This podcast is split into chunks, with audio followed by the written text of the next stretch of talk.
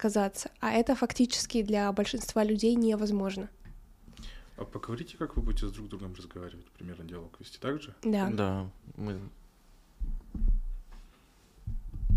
Спасибо. Волшебные пальцы, Матвей. Я хотел быть свободным. Спасибо. Спасибо. Вы должны прийти в стриптиз-клуб и включить Матвея Князева. Ложись, у нас терапия. Обрежем. Если что, обрежем. Не бейтесь, как хотите. Особенно с монтажом.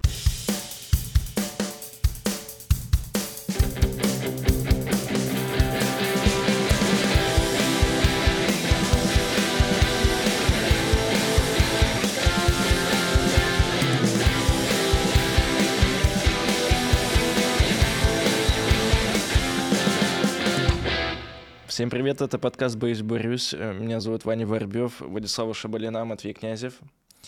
Давно не виделись, целую, целых две недели. Сегодня мы собрались, чтобы поднять вопрос менструального цикла, поговорим, как можно повлиять на секс. Влада расскажет нам пару упражнений, чтобы... Да? Чтобы разнообразить сексуальную жизнь, нет, нормально. Подпи- подписывайтесь на наши соцсети, ставьте лайки. Спасибо большое, что нас слушаете и смотрите. Мы очень надеемся, что эти выпуски про секс помогут вам разнообразить сексуальную жизнь и вообще по-другому относиться к сексу. Поэтому мы надеемся, что нас, наш секс-просвет очень важен для вас. Поехали. В общем, со мной поделились некоторыми забавными историями, историями э, из э, их половой жизни. Одна из них э, мне очень понравилась, и э, я бы хотел у вас узнать, было ли у вас такое, ну, или что-то подобное. Сейчас вы поймете, о чем. Э, на самом деле она короткая, и девушка рассказала, что каждый раз, когда они с парнем хотели заняться сексом, уже после...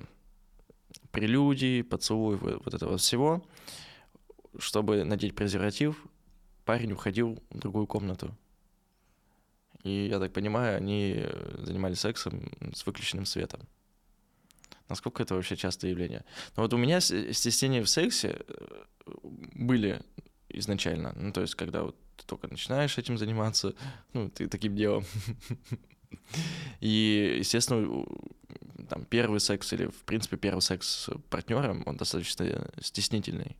Как будто ты не знаешь, чего ждать. Вот. Что думаете насчет этого? Ну, расскажи типа, что-нибудь. Я ни разу не уходил, чтобы что-то надевать или, там, не знаю, как-то э, после секса э, сразу одеваться. Ну, блин, сложно об этом рассуждать. То есть это мы опять возвращаемся к той истории о том, что... Есть большая вероятность, что ни девушка, ни мужчина не принимают себя, да, в плане своего физического тела, uh-huh. в плане отношения к своему телу. То есть это как у большинства людей голова отдельно, а вот эта штука просит, но, просто носит твою голову и тебя куда-то, куда тебе надо.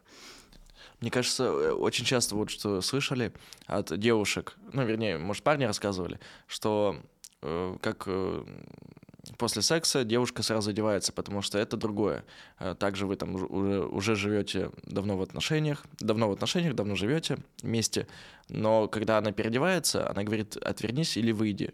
А при сексе то есть, все спокойно. То есть такое жесткое разграничение получается. Ну, наверное, когда в этом случае говорится история про секс, она пытается себе снять вот эти вот все ограничения, все мысли, да, и, скорее всего, расслабиться и просто снять напряжение. Тем более, если человеку она доверяет при этом.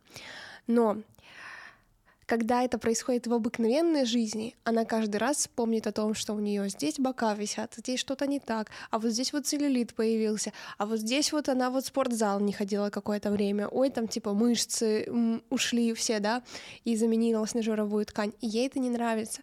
Я говорю, это, ну, проблема большинства в плане того, что, ну, люди не принимают себя такими, какие они есть. То есть почему у нас популярны пластические операции, увеличение губ, не знаю, там, обкалывание подбородков. В общем, вся вот эта вот косметологическая индустрия и пластическая хирургия, она нам как раз-таки говорит о том, что у нас в большинстве случаев тотальное непринятие своего тела.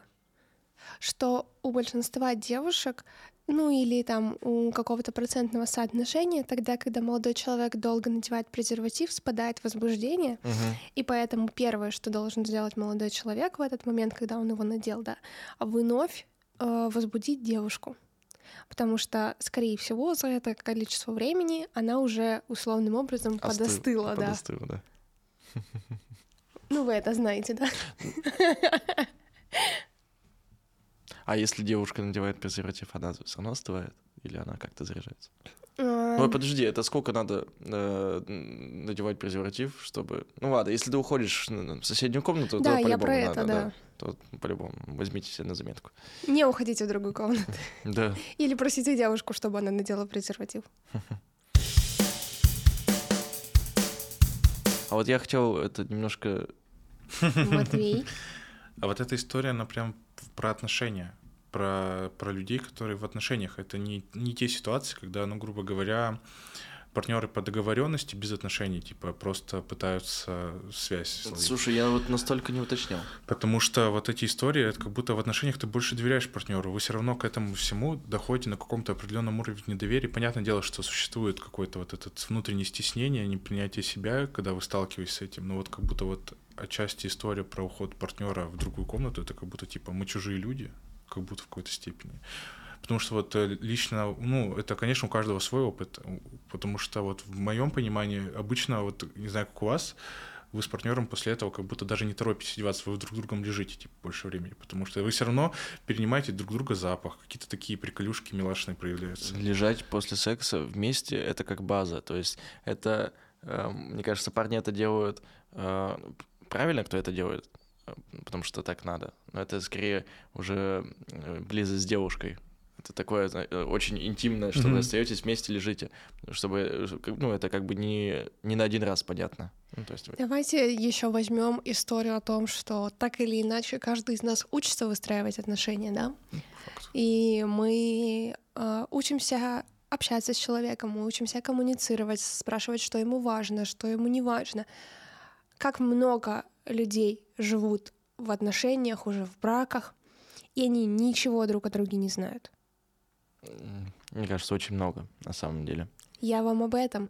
То есть если мы пытаемся с вами, да, как-то отстроить свои отношения, что-то вот взять важное для них, взять там какую-то мысль о том, что нужно всегда коммуницировать, да, и подводить все отношения к этому, и мы каждый раз пытаемся отстроить свои отношения, типа, лучше предыдущих, лучше в плане коммуникации, в плане доверия, в плане доверия к партнеру, в плане того, какая между вами интимная связь, не про секс, да, а про такую вот близость друг между другом. И мы каждый раз это переносим в свои отношения, но такого отношения друг с другом очень мало. Я вот как бы говорю, потому что я опрашивала тех же людей, да, которые поступают в психиатрическую больницу, и спрашивала их формат взаимоотношений, чтобы вы знали, у этих людей мысль о том, что нужно как-то проводить время... Извини, Матвей, это будет ужасно, мы поняли. То есть у них вообще нет мысли в голове о том, что нужно как-то проводить время с женой. Ну, то есть не ты пришел и ты смотришь телек, да, после работы, а ты пришел и вы о чем-то говорите. И он еще, у него там такая история, типа с бредом ревности. Он считает, что жена стала к нему холодна и там все такое. Но на самом деле, по факту, он просто никогда и не пытался выстраивать с ней взаимоотношения. Но они прожили двадцать с чем-то лет. Они не знают друг друга абсолютно. Да. И в доску чужие. Звучит как кошмар наяву. Да. Ну, мне кажется, это очень сейчас, ну не сейчас, в принципе, популярная штука у... людей, кто постарше, ну, прошлого, получается, поколения. Ну, наши мама, папа. Да-да-да, что они как бы э, вместе, но а-ля на кухне мама, отец там сидит, телевизор смотрит. Вот так вот они сидят и, собственно, и все. То есть, коннекта да, как никакого. Будто бы удивительная история, да, как бы, когда вот примерно вот в этом возрасте, там, сорок пять пятьдесят, они еще ходят на свидания куда-то, они еще какие-то путешествия ездят вместе. То есть это вот прям что-то типа из серии «Too much», «Офигеть», «Очень круто», «Вам что-то удалось сохранить». А не только когда у кого-то юбилей, собраться в ресторане. Ну да, то есть как бы вот очень здорово, когда происходит так. Слушай, мы затронули тему, одну очень э, интересную. Я буквально э, один вопрос задам, потому что мне очень интересно, это всплыло у меня в голове. Я немножко не в тему подкаста, нашей сегодняшней темы. Э, ты говорила про то, что люди там увеличивают губы, девушки увеличивают губы, и парни тоже сейчас увеличивают губы в целом. Там грудь, попу, все это подкачивает. А насколько безопасно увеличивать губы? Ну вот у меня вот такой вопрос в плане, от этого может что-то поменяться, если там, ну, сделать все как бы правильно? Давай так. Во-первых, у меня была мысль когда-нибудь позвать сюда косметолога, который работает и с женской, и с мужской косметологией, но я тебе расскажу так. В руках непрофессионала можно сделать жуткий жуть, жуткую жуть, потому что э, иногда можно э, насобирать себе таких приключений на попу и на всю оставшуюся жизнь, что ни один пластический хирург не исправит это. Ну, это, в принципе, как и с ногтями. Я знаю, что некоторые могут занести заразу под ноготь, когда девушки делают где-то маникюр. Э, зараза звучит отлично, но какая-то инфекция, да, которая может иметь серьезные последствия в плане там, даже хирургические. Вот. Ну и, соответственно, мы все помним о том, что гепатит С тоже отлично передается. Ваня, почему ты не делаешь ногти у людей? Ну, просто нужно их делать у людей, которые прямо при тебе достают из автоклава все, что там вот проавтоклавировалось, то есть все меня, инструменты. Меня вот эти пятачки в торговых центрах пугают. Ну... ну, я не знаю, не доверяю, то есть там люди ходят, а вот этот пятачок в середине, и там люди сидят, и, ну, типа, девушки им делают ногти. Может быть, у них где-то есть автоклав, мы об этом не знаем, но, наверное, база из баз спросить, прежде чем ходить к этому мастеру, чтобы он при тебе там скрыл, например, крафт-пакет, да, ага. Или достал, например, лоток прямо из автоклава, в плане простерилизованный. Uh-huh. Вот, и только в этом случае, да, разрешать, разрешать делать себе маникюр у этого человека. Знаете, какая еще есть история? И очень интересная. В тему вот этого всего мне еще подруга рассказала, что ей как-то они с парнем вместе, там закрутилось-завертелось, все подходит к сексу, там все как бы там, поцелуи, обнимашки, покусывания, что там еще есть. И, ну, прелюдия. Да, и парень, короче, забыл презервативы. И он ничего не придумал, как на серьезных щах э, предложить надеть пакет полиэтиленовый. Ну, ведь смысл презерватива... А пакеты у него были, да, с собой? Я просто представляю вот эти пакеты, они как дома появляются. Мало же, кто упаковками покупает, они остаются там после какой-нибудь выпечки, знаешь, вот из магазина. Ветчину сыр пробовал, когда? Знаешь, еще это нужно представить, как он там будет держаться. Он его каждый раз будет держать, чтобы он не раскрутился. Намотал себе там. Это, знаешь, есть ребристый и с сусиками, и с полиэтиленовой. А они же еще, по-моему, с микродырочками такими, которые дышат. Отличный план, надежный, как швейцарские часы. Ну, то есть в плане, да, э, во-первых, презерватив используется для того, чтобы не передать заболевание, передающееся половым путем, то в случае с пакетом это, ну, фактически невозможно. И, соответственно, следующий вопрос, как метод контрацепции, это невозможно использовать. Я вот тоже как так клубничный подумал. Джем. Я, я тоже так подумал, когда мне сказали, я думаю, это не работает. Попробуй лавровый лист. В общем, я бы еще хотел бы поднять тему мифов в сексе, потому что э, наше поколение и поколение, которое сейчас растет, э, очень много э, берет из порно. Они, это самое доступное, самое простое, они видят, как там все это происходит. Э, не знаю, многие, например, ну так сверху, если сливки снять, э, они видят позы в порно и такие, а, ну, видимо, так и надо. А мало кто знает, что в порно... Такие позы дел- сделаны специально, чтобы было там все видно, специально под камеру, более кинематографично, чтобы было. Вот. Кстати, о мифах. Это вот как раз тут сидит и мужчина, и девушка. Скажите, у меня просто он сразу в голову, вот как только слово «миф» услышал, пришел правда, что мужчины после секса типа сразу отрубаются спать, потому что, ну, типа, на моем личном опыте, по-моему, не так это работает. А что, ты сразу бодрствуешь? Или да нет, ну типа лежишь, там это просто указывается чуть ли... Я понимаю, что большинство таких ситуаций, это, как правило, берется ночное время, когда mm-hmm. людям на работу, mm-hmm. все взрослые, вот. Но как будто это вот подносится так, что типа все. Отработал. Отработал. Блин, ну на самом деле это... Э, не то, что это прям, как сказать, как база, что ли, ну как вот этот миф. Уснуть? Ну, может, не, кстати, не миф, я не знаю. Мне кажется, это так и работает иногда, что ты очень сильно уставший, а, и хочется и сексом заняться, и, и, и поспать. И ты как бы из последних сил а, тыц-тыц-тыц, тролливали, и такой, фу, не отрубаешься. Ну, у меня такое было, да. Ну, то есть это скорее от усталости, а не потому, что я, ну, типа, выполнил а-ля свой долг, ну, mm-hmm. типа, и все, и дальше. Но это не, не, не ты сказал, было, как будто это, ну, такой, знаешь, единичный случай, не, систем, не система, типа, не систематическое, да, мое слово очень плохое. Систематическое. Нет, это было не систематически. Давайте начнем с мысли о том, когда эта история начала проявляться, когда начали о ней говорить женщины. Это плюс-минус поколение наших родителей. Тогда, когда случался секс, не случалось оргазма, не случалось никакого удовольствия, случалась эякуляция у мужчин, uh-huh. и он отворачивался и засыпал. Почему? Потому что а. устал, а, б. А, секс — это разрядка, то есть снятие сексуального напряжения, снятие в целом напряжения, uh-huh. и тогда, когда ты расслаблен, ты легче засыпаешь, да? Ну и вопрос коммуникации, точнее, ее отсутствия. То есть, что вот он мог себе позволить так сделать, потому что он не знал, что женщине там важно другое. Вот.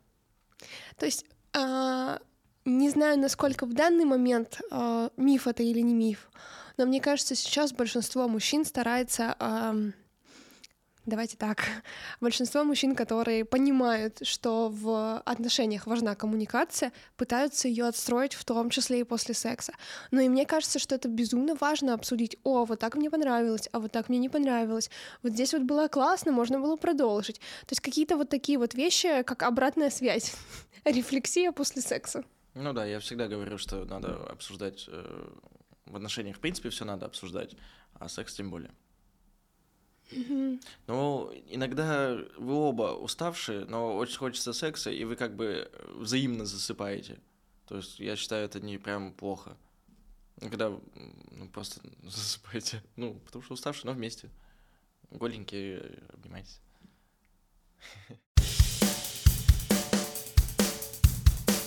Вот, а почему нужна смазка и не хватает естественного лубриканта? Естественной смазки. О, смотря... Смотря в какой период времени это происходит, да, например, если эта женщина ближе к менопаузальному периоду, да, то это скорее естественная история о том, что лубрикации будет недостаточно. То есть э, у нас находятся такие железы специально в половых губах у женщин для того, чтобы было возможно проникновение. Без естественной лубрикации у женщины проникновение невозможно, даже если там будет смазка. Uh-huh. Потому что лубрикация — это как этап возбуждения женщины. Понятно говорю? Вот. И могут быть ситуации с недостаточным возбуждением, могут быть ситуации с недостаточной работой данных желез, могут быть, ну, вот эти гормональные изменения, которые влияют на выработку э, лубриканта из этих желез. Соответственно, если как бы все ок, ты здоровая девчонка, и у тебя м- есть такая история, что недостаточная лубрикация, то ты, во-первых, можешь сходить к врачу и посмотреть свой гормональный фон, mm-hmm. да, все ли с ним ок, даже если ты его там очень уверенно задавала год назад, потому что каждый год женщине нужно ходить к гинекологу и сдавать весь профиль гинекологический, в том числе и сдавать мазки.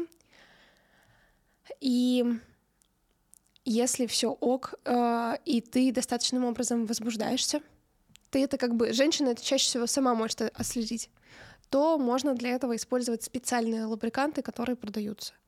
Ну, то есть, типа, слюни не подойдут. А, да? Ты пробовал? ну, когда я не знал, что э, надо использовать э, смазку на водной основе, вообще желательно силикон, по-моему, только для игрушек подходит, вот, то, ну да, это была слюна. Это вот тоже э, одна из приколов э, порно, потому что в порно они такие, типа, плюнули и погнали. То есть, подожди, а если вот это есть естественная смазка, ее достаточно много, то лучше все равно использовать, использовать лубрикант. Если ее достаточно для полового акта, ага. то можно использовать, ну, в смысле, можно не использовать дополнительную лубрикацию. Ага.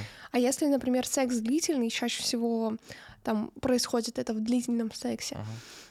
и при этом а, мужчина не знает, что у женщины возбуждение идет пиками, да, то есть момент тогда, когда нужно ускорять темп, когда нужно переходить на другой формат взаимодействия с девушкой, потом снова увеличивать темп, потом его уменьшать, потому что, по, получается, как это называется, синусоида, помните, на геометрии рисовали? Ага. Вот это вот про женское возбуждение. Если мужчина не знает об этом, и это... ну, какой-то вот определенный темп, который держится на всем протяжении. Лубрикации будет недостаточно, потому что девушка не чувствует еще большего возбуждения, и тогда совершенно точно придется использовать дополнительный лубрикант. Понятно объяснила? Ну, мне кажется, да, понятно, но я, мне кажется, проще, ну, если вот нет проблемы, проблем с гормонами и вот этим всем, то никогда неплохо использовать лубрикант. Ну да, ну, в смысле... Главное, я... не, не, не переборщить тоже с этим. Ну, как бы, слишком много тоже не, не есть хорошо. Но если у вас длительный секс, берите баклажку, пятилитровочку и погнали. Просто ныряйте в нее. Это была шутка. Да.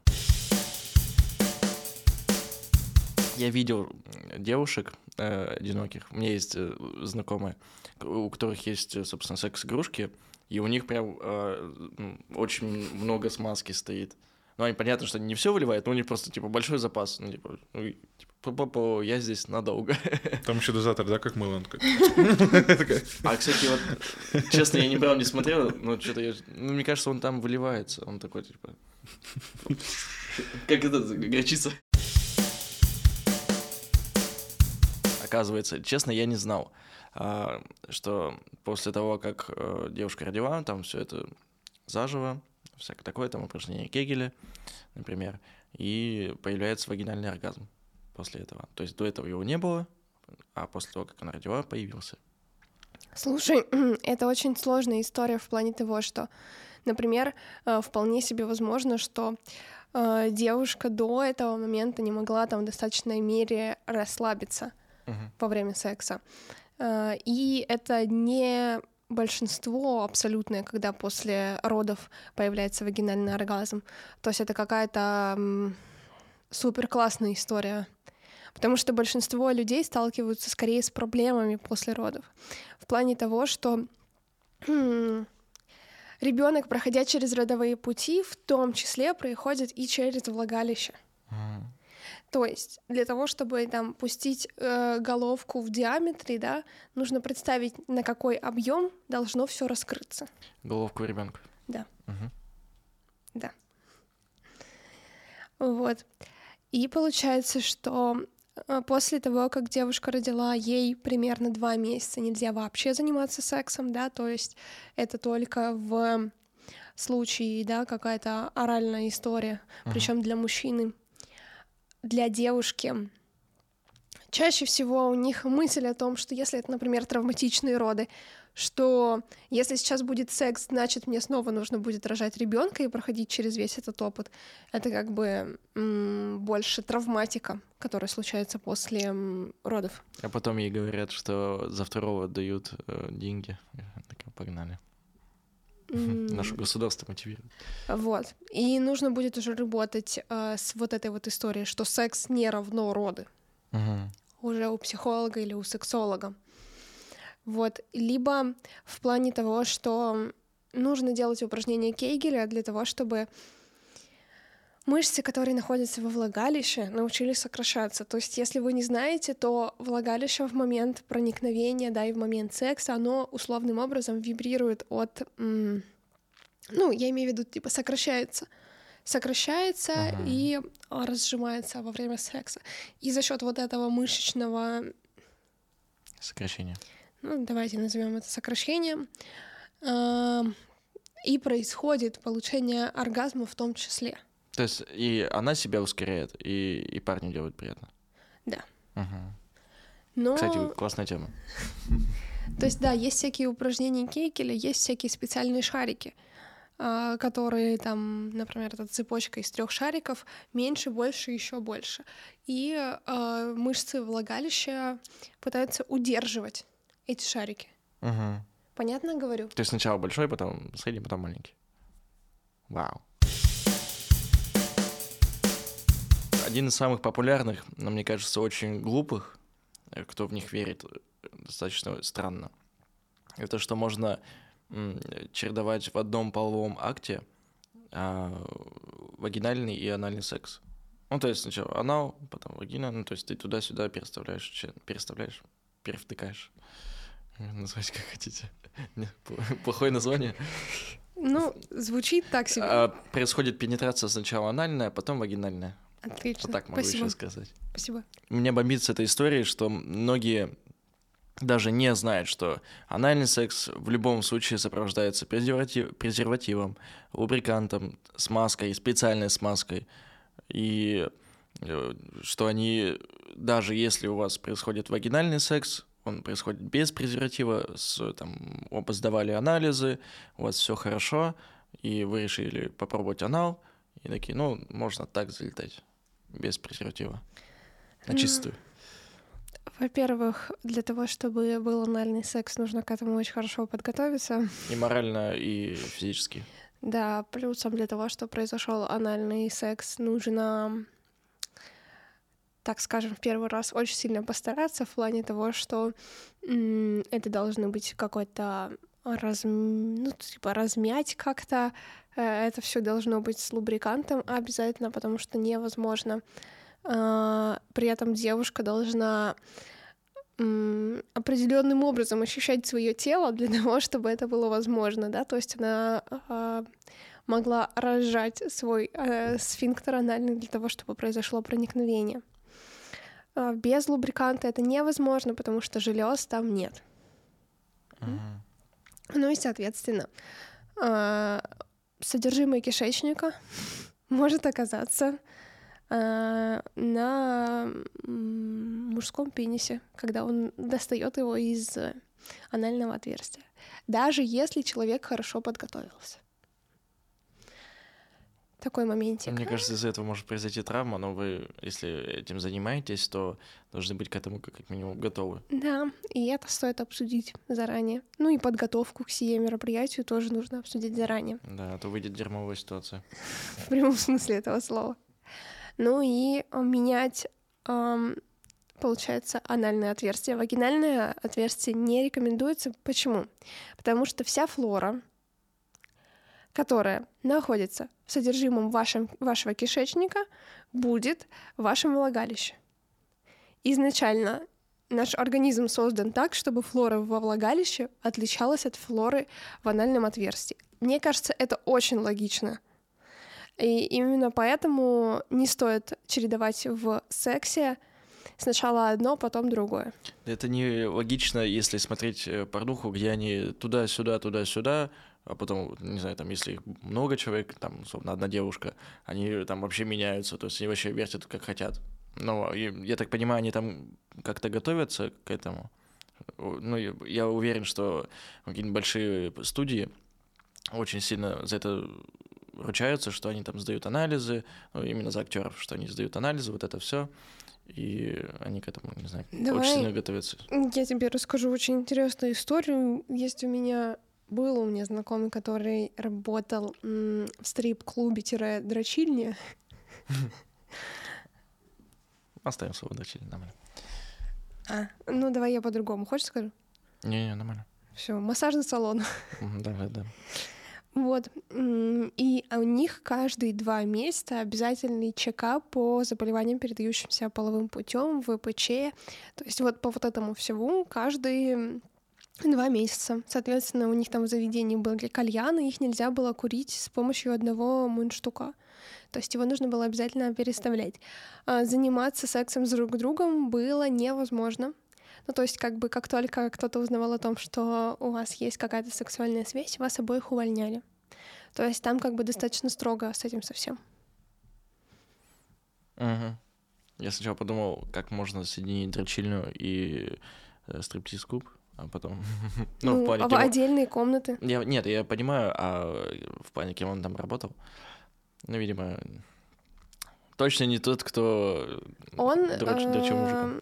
Он был диджеем. А. То есть там можно было подобрать музыку под свой половой акт. Неплохо. Every day is suffering. В общем, есть следующий миф или нет, но он касается нашей следующей темы.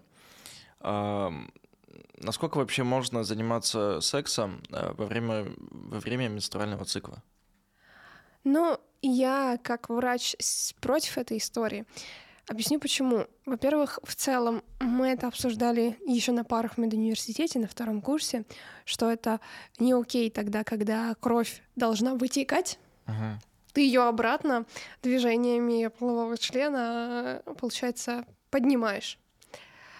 И мы еще тогда все обсудили, что как бы эта история не окей, и вряд ли это приведет к чему-то. Даже если помыться. Да, даже если помыться, это не исправит ситуации.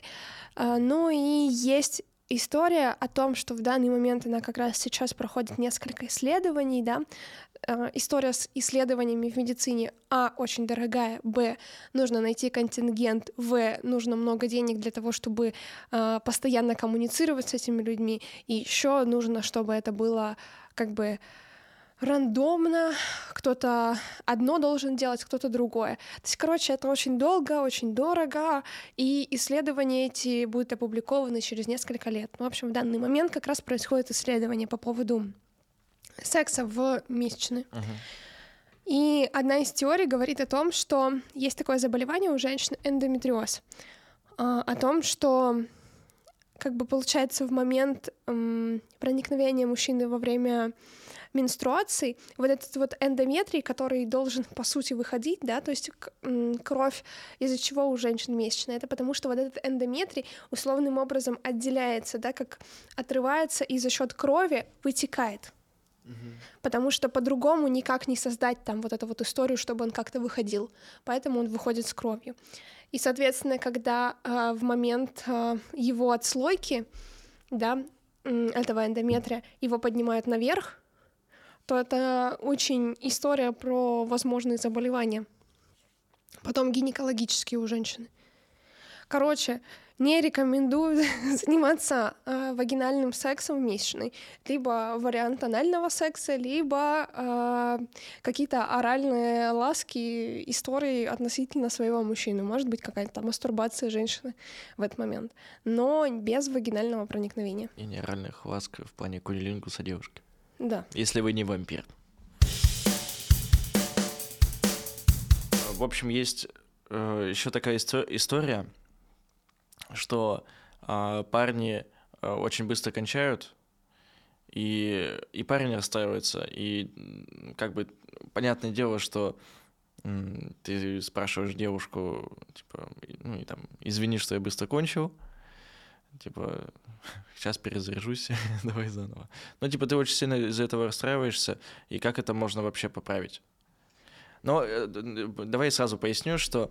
М, Вот первый секс, ну, то есть как первый, первый раз за этот половой акт, он может быть быстрый, как минимум, потому что э, предварительные ласки, вот это все, и вы оба возбуждаетесь, и, естественно, ты от этого можешь быстро кончить. Но э, я считаю, что это нормально.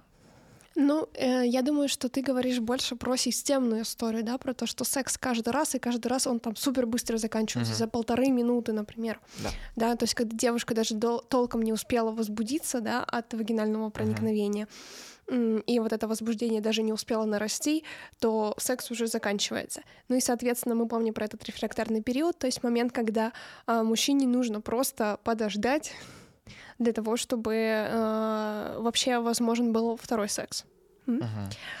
И в плане того, что это достаточно частая проблема. То есть один из пунктов того, что э, случается преждевременная эякуляция, это тот факт, что мужчину тоже не устраивает. Понятно говорю? Нет, подожди, давай еще раз. А, если мужчину самого не устраивает то, что секс очень быстрый, а, а ты про то это, это да. один из пунктов того, что говорит нам а, о том, что это преждевременная эякуляция. Угу. История такова, что э, мужчина должен научиться это контролировать, ну то есть научиться понимать, когда вот-вот э, случится эякуляция. И есть для этого несколько, не знаю, методик, техник. Вам интересно? Да. Вы можете это использовать, ну в целом, типа со своими женщинами просто во время секса, без терапевтической цели, да? То есть преждевременную эякуляцию нужно терапевтировать, uh-huh. а вы это можете использовать как, не знаю, изюминку, причинку во время секса. Ну да, ты вряд ли такой, ложись, у нас терапия. Нет, э, терапия должна быть э, по большей части сексологом, потому что он там может mm. какие-то вещи объяснить, почему именно так, почему не по-другому. То есть мужчине для того, чтобы научиться контролировать преждевременную эякуляцию. Ну, контролировать, конечно, я думаю, вы понимаете, да, что это в целом неконтролируемый процесс, но понимать, когда вот-вот случится эякуляция, мужчина может. Да, но насколько нормально... Сдерживать, получается? Это неконтролируемый процесс, и сдерживать не получится. Но в момент, когда вот-вот случится эякуляция, можно прекращать. Да, ты прекращаешь, но насколько это вообще... Ну, как... Как это правильно-то объяснить, что... Как будто бы неправильно это оттягивать, нет? Наоборот, смотри, получается, что эякуляция происходит на пике возбуждения у мужчин. Угу.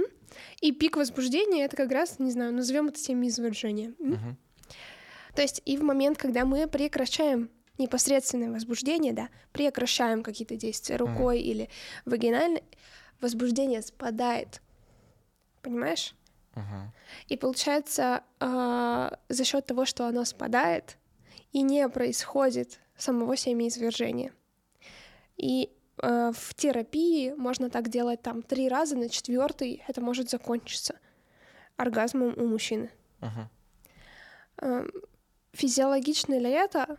Ну да, вполне, потому что мы не доводим до пика возбуждения. То есть если на пике возбуждения пытаться это сконтролировать, то ну, из этого ничего не получится. Ой, я так каждый... Ну, я, естественно, я так делал, потому что ну, хочется и подольше, как бы и девушку хочется уважить, удовлетворить. И вот, и иногда это просто так получалось, что ты как бы стопоришь себя, но ты пропустил тот момент и, и, ну, и просто кончаешь. Такой типа пум-пум. Это потому что, правда, надо еще тут же не только физический процесс, но еще и голова вот в этот mm. момент в этом состоянии, надо еще и голову в этот момент тоже очень сильно охладить. То есть ты оба процесса одновременно стопоришь. Такой стоп-кран. Вот э, э, очень часто вот эта штука, когда, типа, представь там э, старушек или что-то такое, ну, то есть там... Ну, это больше с компонентом в виде возбуждения психического работает. Mm-hmm. Ну, представь, что это, э, ну, типа, неприятное тебе. Да. Не знаю, мусор. Вот. Получается, это с психическим возбуждением работает. Mm-hmm. То есть не факт, что физиологическое получится этим затормозить. Понятно mm-hmm. говорю, да? То есть возможно, что там э, все процессы происходят настолько э, на спинном мозге, без контроля головного, что это не получится просто представить старушек, бабушек, мусор, я не знаю, там вот что-то такое. У меня не получается вот так. Вот, в плане того, что э, вот это вот упражнение «Стоп-старт», оно м, куда круче работает. То есть оно охлаждает тебя и физиологически, да, uh-huh. и ты психически это сможешь контролировать, потому что ты сам выбираешь это. Но тогда можно подсказать э, людям, кто нас смотрит, слушает, что можно тогда переключаться на оральный секс. Правильно? Можно переключаться, но в плане того, что вот это вот, вот это упражнение «Стоп-старт» — прекращение вообще чего-либо. Да, то есть любых прикосновений. Э... А, то есть вы отходите друг от друга? Ну, не в плане, что вы отходите. Если это, например, вагинальный контакт, да, что мужчина просто может остановиться на несколько секунд. Но, нет, это понятно. Вот, в плане вот этого. Что если это мастурбация, то просто убрать руку в этот момент. Угу. Для того, чтобы этот пик возбуждения чуть-чуть снизить. И для того, чтобы преждевременную эякуляцию убрать, ну, как бы убрать из жизни, да, то есть с возможностью контролировать, уходит примерно два-три месяца у мужчины. И если это терапия в плане того, что он согласен на это, да, то это, например, вариант мастурбации у женщины, э- тогда, когда он просто должен кончить только на четвертый раз. Да, mm-hmm. вот на пике возбуждения кончить. А все остальные разы, э- когда он говорит, типа, ой-ой-ой, прямо сейчас все произойдет, она останавливается. И так повторяется три раза, и на четвертый, и все это заканчивается. Mm-hmm. Интересно. Да, то есть это неплохая история в плане того, чтобы мужчина начал понимать и контролировать все то, что происходит у него. То есть, возможно, он даже никогда не задумывался о том, что ой, вот прямо сейчас я там закончу. Поэтому мне и нравится тенденция, что сейчас идет больше внимания к женскому удовлетворению. Ну, то есть парням, будем объективно, проще mm-hmm. в этом плане, а девушкам посложнее. Ну и, соответственно, эта история прям туда же в плане того, что если женщину устраивает не получать оргазмы, если ее мужик отправит к сексологу с этим запросом, это ничем не закончится, только лишь потому, что это не было ее истинным запросом. То есть ей это не надо по факту. Это нужно ее мужчине, чтобы себя чувствовать, не знаю, классным, крутым, клевым, офигенным, что он довел женщину до оргазма. Вот так. Ну ты по-любому так себя чувствуешь, если девушку доводишь до оргазма. Потому что есть вот эта штука у парней, что если девушка кончает, это вау. Ну и, соответственно, давай в эту же тему есть упражнение на фокусировку ощущений для того, чтобы вообще в целом у женщины был оргазм. В плане это такая история, уже терапия, прям терапия для пары, которая находится в отношениях. Получается, что это вот тоже момент с трогать тело, да, женская, в разных местах, но не трогать гениталии, то есть грудь и э, область промежности, область влагалища трогать нельзя. И э, так происходит примерно неделю, то есть это просто приятные прикосновения без секса. Ага. И она для себя отмечает, где приятно, где неприятно, где раздражает, да, что он касается. И тоже нужно договориться, чтобы это в первые разы было без слов, потому что когда без мы о чем-то говорим... Когда мы о чем-то говорим, мы отвлекаемся. А для того, чтобы сфокусироваться на ощущениях, нужно убрать все свои мысли. Понял. Вот. И она должна там как-то дать понять, что типа это сейчас мне не нравится, что это сейчас неприятно. И он переходит к другой области. Во-первых, это выстраивается очень классная связь, это очень классно влияет на доверие внутри пары. А во-вторых, женщина начинает абсолютно точно понимать, что ей приятно и что ей неприятно. Ага. А во вторую неделю это прикосновения генитальные, да, то есть это может быть поцелуй в грудь, может просто трогать грудь, да, то есть область промежности. Э, в общем, уже ко второй стадии подключается всякая генитальная история. Ага. И тоже без полового акта. То есть это просто приятные прикосновения, поцелуи и все такое. Сейчас парни нас уже такие, да господи, а когда уже это можно выживать, туда это сделать? Дело все в том, что это все делается для того, чтобы женщина понимала, как ей приятно. И когда у вас случится половой акт, да, после вот, этой вот, вот этих вот двух недель, uh-huh. женщина тебе скажет, тут трогай, тут поцелуй, тут покусай, здесь делай вот так, и э, будет максимальное возбуждение. Uh-huh. И тогда, возможно, история с оргазмом. Понял. Ну и, соответственно, наверное, туда же, в эту же степь нужно посидеть и прям поговорить с партнером в плане того, что, что обязательно для меня в сексе. Ну, то есть, не знаю, для кого-то обязательно это сходить в душ перед сексом. Без этого секса не будет. Да. Для кого-то обязательно секс на, не знаю, на спальной кровати или на диване. То есть это не может случиться, не знаю, там в туалете, в раздевалке, на колесе обозрения, в самолете. Ну, типа, просто невозможно. То есть обязательные вот эти вот пункты. И она прям их проговаривает партнеру, да, что вот для меня важно вот это, вот это, вот это и вот это. Без этого секс не будет. Не знаю, если мы там говорим там случай там со мной, да, я на, на своем примере, то есть у меня вот без кунилингуса секс не начнется совершенно точно. Ага. И каждый, получается, партнер говорит со своей стороны, девушка говорит со своей стороны. После этого желательное, что было бы, было бы классно, не знаю, там полутьма, но при этом видно очертания силуэта, не знаю, там свечки, какие-то приятные ароматы, может, аромадиффузор какой-то стоит. Ага. И это вот, например, желательная история. И женщина также проговаривает, и мужчина проговаривает. Следующее... Ну, это ты сейчас говоришь в идеале, просто э, звучит так, как будто, ну, ты должен нехило постараться каждый раз. Просто есть же еще спонтанные, понимаю. Я это все рассказываю для того, чтобы чуваки ты, поняли... Как пример ты имеешь в виду? То, поняли м, для того, какие сценарии у них в паре возможны. Uh-huh. И то есть, чем меньше обязательных пунктов, тем большую возможность спонтанных сексов. Uh-huh. Чем более строгий сценарий, э, тем больше... тем быстрее по факту надоест секс. Uh-huh. То есть тем менее адаптивным может быть секс.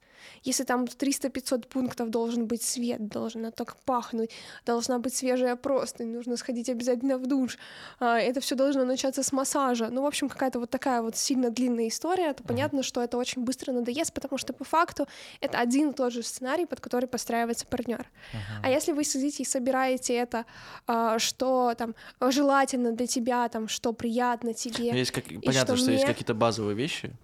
В плане, если они соберут это в одну конструкцию, uh-huh. что мне нравится и что для меня недопустимо, например, обсудят это между собой, секс будет классным, ярким, э, и закончится, может закончиться оргазмом, потому что возбуждение будет на пике для обоих. То есть вся вот эта вот история с сексуальными сценариями важна лишь для того, чтобы понять э, и сделать так для двух партнеров, чтобы возбуждение было максимальным. Вот о чем я пыталась все это время рассказать. Мне вот кажется, что в каждом выпуске подкаста мы говорим, что надо в отношениях все обсуждать, обговаривать и общаться. Это, мне кажется, самое главное. Хорошо, тогда такой вопрос. А насколько влияет на сексуальную жизнь развод для девушки? Я вообще, наверное, хотела бы вас попросить порассуждать на эту тему, а потом бы сказала бы небольшую статистику. Как вы вот сами считаете? Влияет, не влияет? Если влияет, то как? Ну, мне кажется, с разной стороны можно это посмотреть. Ну, насколько э, был хороший секс, был, был, был. Насколько хороший секс был в отношениях. Если он был прям офигенный, понятно, вы там, это долгие отношения, вы очень сильно там, то, что в хорошем смысле привыкли. То есть вы оба знаете, где эрогенная зона у вас, доставляете друг другу оргазм, ну и, и так далее. То есть он был хороший, качественный секс. И после развода, естественно, э, ну, если ожидание хорошего секса, это, наверное, не стоит так делать. Он может быть хороший, но надеяться на это тоже неправильно, потому что первый секс очень редко хороший. Ну да, то есть в плане того, что нужно понимать, что это не тот же самый человек, да, напротив тебя, что даже если ты ему расскажешь всю инструкцию по применению своего тела для секса и для получения оргазма, вполне вероятно, что он профукает какие-нибудь пункты или что-нибудь не сделает или сделает не так, uh-huh. а вы привыкли там к определенному сценарию. Ну и, соответственно, если мы это раскидаем с точки зрения психологии, то ты привык к одному человеку, да, и тут совершенно другой, насколько вообще был травматичный развод, насколько у тебя изменилось отношение к мужчинам при этом. Mm-hmm. То есть вот эти все пункты нужно учитывать при этом, при всем. Ну и, соответственно, какой был период сексуального голодания в том числе. Ну, а вообще зависит, да, что, ну, какой период у девушки, если он был долгий, условно, без... половых актов, то он может быть фееричным. А если еще без мастурбации? А, вот, например, если это вообще без мастурбации и без всего такого, да, то без всяких игрушек, то, скорее всего, он будет не очень ярким, несмотря на то, что возбуждение будет сильным. Расскажу почему. Потому что для того, чтобы у женщины был оргазм, нужно, чтобы секс был систематическим, то есть постоянным. То есть примерно в одинаковые промежутки времени, а, примерно од- ну, идентичное количество раз занятий сексом. Uh-huh. А, то есть как бы условно оргазм — это такая штука, когда девушка должна тотально расслабиться, тотально сфокусироваться на своих ощущениях, и при этом эти ощущения должны быть приятными. А тогда, когда долго это отсутствует, то, во-первых, сконцентрироваться сложно, во-вторых, она уже там какие-то вещи забывает, да, которые для нее вот прям сильно-сильно важны в сексе. Uh-huh. То есть какие-то прикосновения, которые, без которых оргазм невозможен. То есть это прям сложнее и сложнее. Гораздо. Вот. Есть что-нибудь? вопрос уже... Ну, типа, Влада просто уже все объяснила, я не знаю, что мне тут добавлять. В плане, типа, да, я тоже считаю, что это все сугубо индивидуально, потому что развод, это же тоже можно сравнить с расставанием, просто это какой-то точно, можно сказать, продолжительный период отношений угу. с одним партнером. И вот это все сугубо индивидуального. Вот. Кто-то, например... Кто-то может, типа, почувствовать свободу. Все, я, типа, была примерной, там, типа, девушкой или примерным мужчиной, типа, теперь пойду, типа, исследовать себя вообще. Тем более, если это реально каждый раз разный партнер, каждому объяснять список своих пожеланий, это ты задолбаешься, мне кажется. Типа, а кто-то может реально, типа, на несколько лет превратиться в монаха или в монашку. Мы, кстати, милашку, по-моему, с тобой это как-то обсуждали, что... многих не устраивает, что э, вот этот ну, случайные половые связи, ну, то есть часто, частая смена партнеров, э, не хочется, потому что э, каждому надо объяснять, э, там, не знаю, показывать, как тебе нравится, э, узнавать, как ему нравится, и то есть э, длительные отношения намного более выгодные в этом плане. Ну да, подстраиваться будет гораздо легче, и обсуждать между там, половыми актами это гораздо проще. Что было классно, что можно улучшить. Как вам в целом сезон?